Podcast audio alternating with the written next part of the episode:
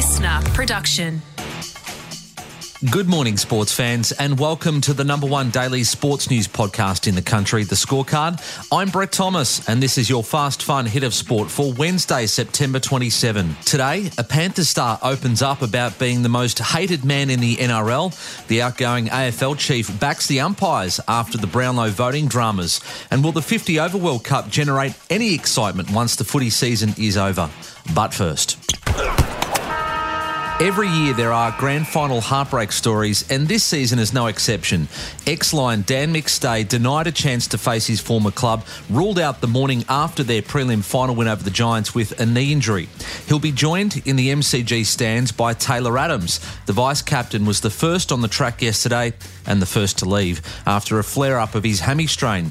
It's the second year in a row Adams has broken down in September. Just a flesh wound.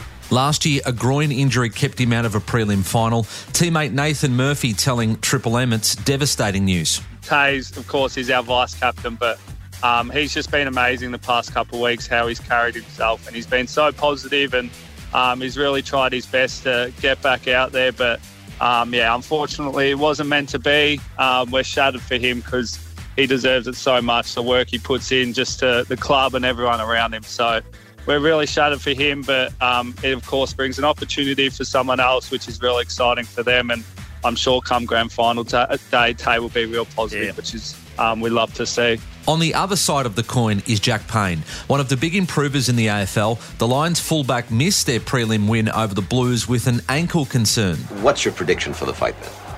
Prediction? Yes, prediction. Payne.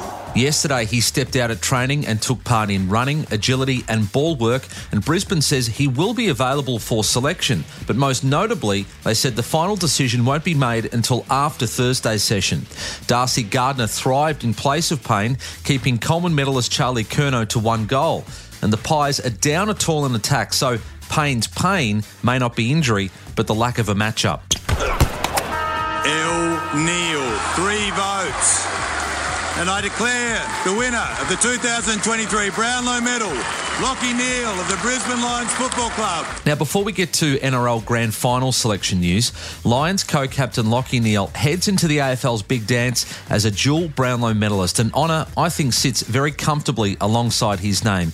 He joins the likes of Greg Williams, Robert Harvey, Adam Goodes and Chris Judd as two-time winners. The count wasn't without controversy, though, as some strange voting popped up.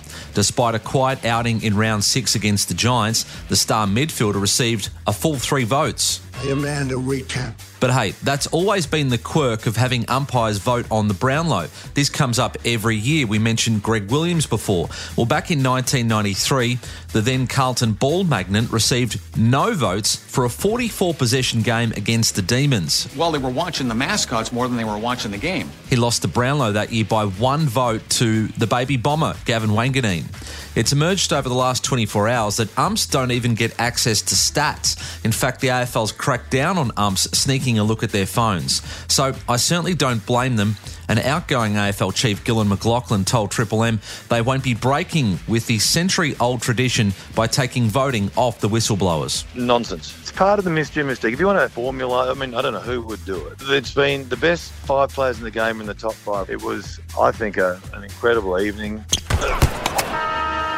No selection heartbreak ahead of the NRL Grand Final, although the Broncos had a close call. Herbie Farnworth, their star centre, left their session at Suncorp yesterday, needing treatment for a thigh or quad issue. Some other senior stars had light runs. Reece Walsh left the track early, had some treatment on his hamstrings. Adam Reynolds and Payne Haas barely got out of a canter. Broncos legend Sam Thaiday, though, told Triple M he's not too concerned. Uh, no, I've got the uh, goanna oil. I'm going to go into training tomorrow. Rub anywhere Herbie wants me to rub.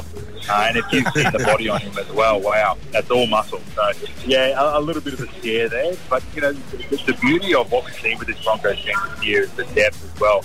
Uh, he's got young Tristan Sailor, um, Wendell's son there, sitting there waiting to waiting to go. The Broncos naming an unchanged 17, as have the Panthers.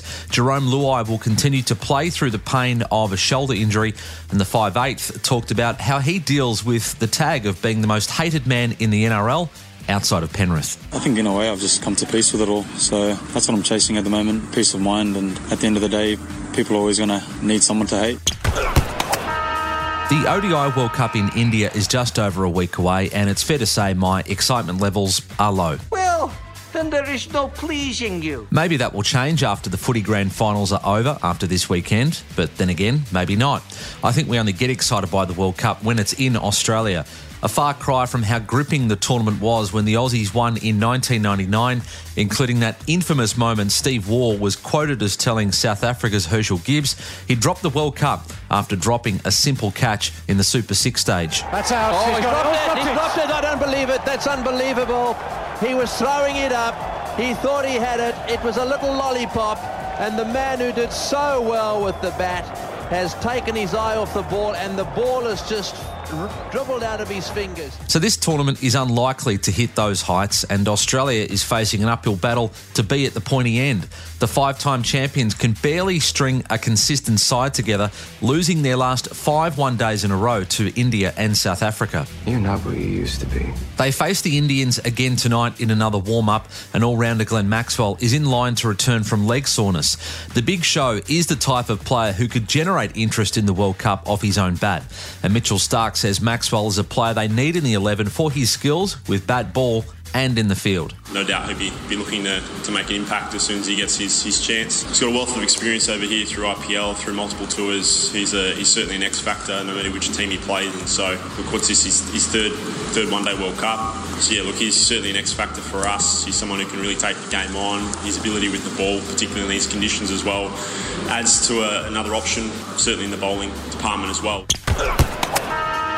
And that's your fast, fun hit of sport for today. Subscribe so you don't miss the ep each morning. Catch it tomorrow on the scorecard. Listener.